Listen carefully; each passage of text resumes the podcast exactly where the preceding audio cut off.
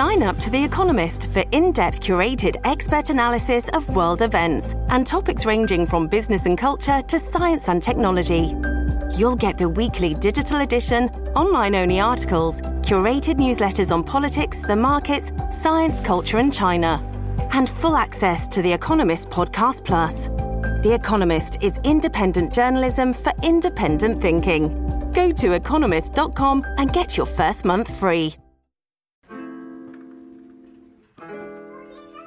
This is the Morning Five. I'm your host, Melissa Wear, owner of Public Square Strategies, giving you five minutes of news and scripture Mondays through Thursdays. Today is Wednesday, December 20th, 2023. Let's open with scripture. I'm going to continue reading from Luke chapter 1. Yesterday we heard Mary's song, and today we will hear Zechariah's. His father Zechariah was filled with the Holy Spirit and prophesied Praise be to the Lord, the God of Israel, because he has come to his people and redeemed them he has raised up a horn of salvation for us in the house of his servant David.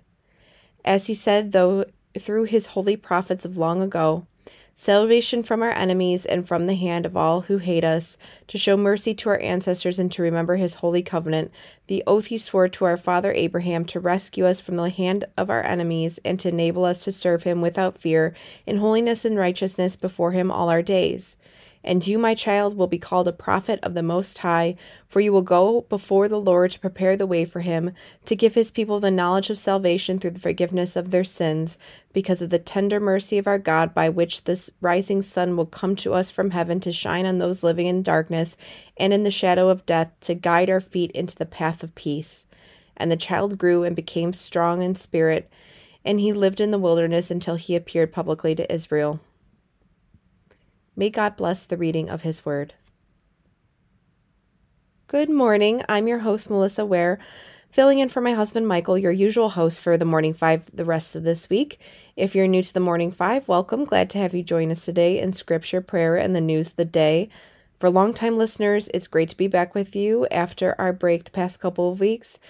We won't have another Sunday episode this week as it'll be Christmas Eve, but we will have a couple Morning Five episodes next week. So let's get to the news. Yesterday, the Colorado Supreme Court handed down a huge ruling barring former President Donald Trump from running in the state's presidential primary after determining that he had engaged in, in, in, in the insurrection on January 6, 2021. The decision was 4 to 3. It marks the first time a court has kept a presidential candidate off the ballot under an 1868 provision of the Constitution, that is, uh, Section 3 of the 14th Amendment, that prevents insurrectionists from holding office.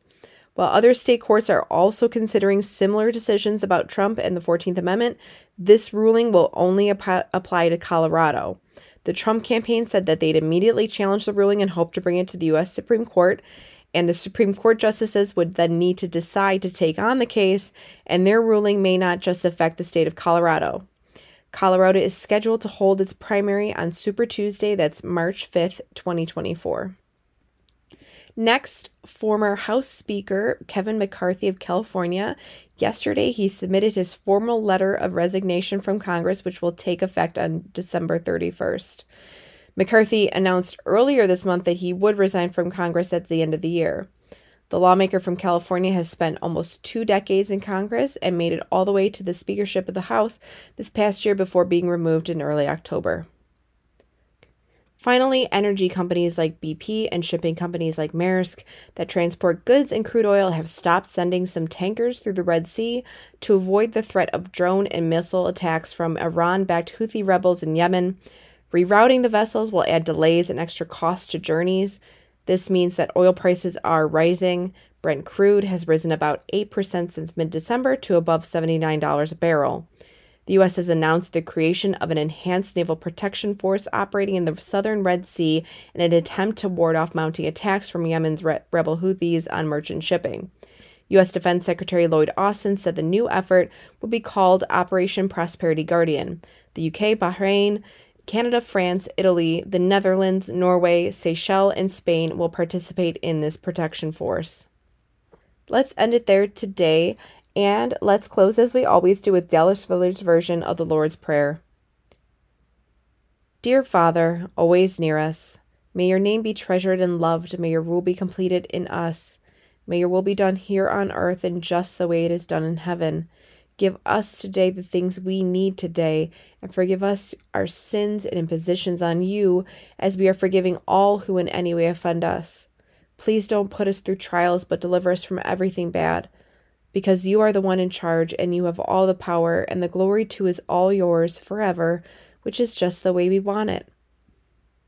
Thanks for joining me today. As always, The Morning Five is brought to you in partnership with the That Sounds Fun Network and supported by the Center for Christianity and Public Life. I hope you have a wonderful day.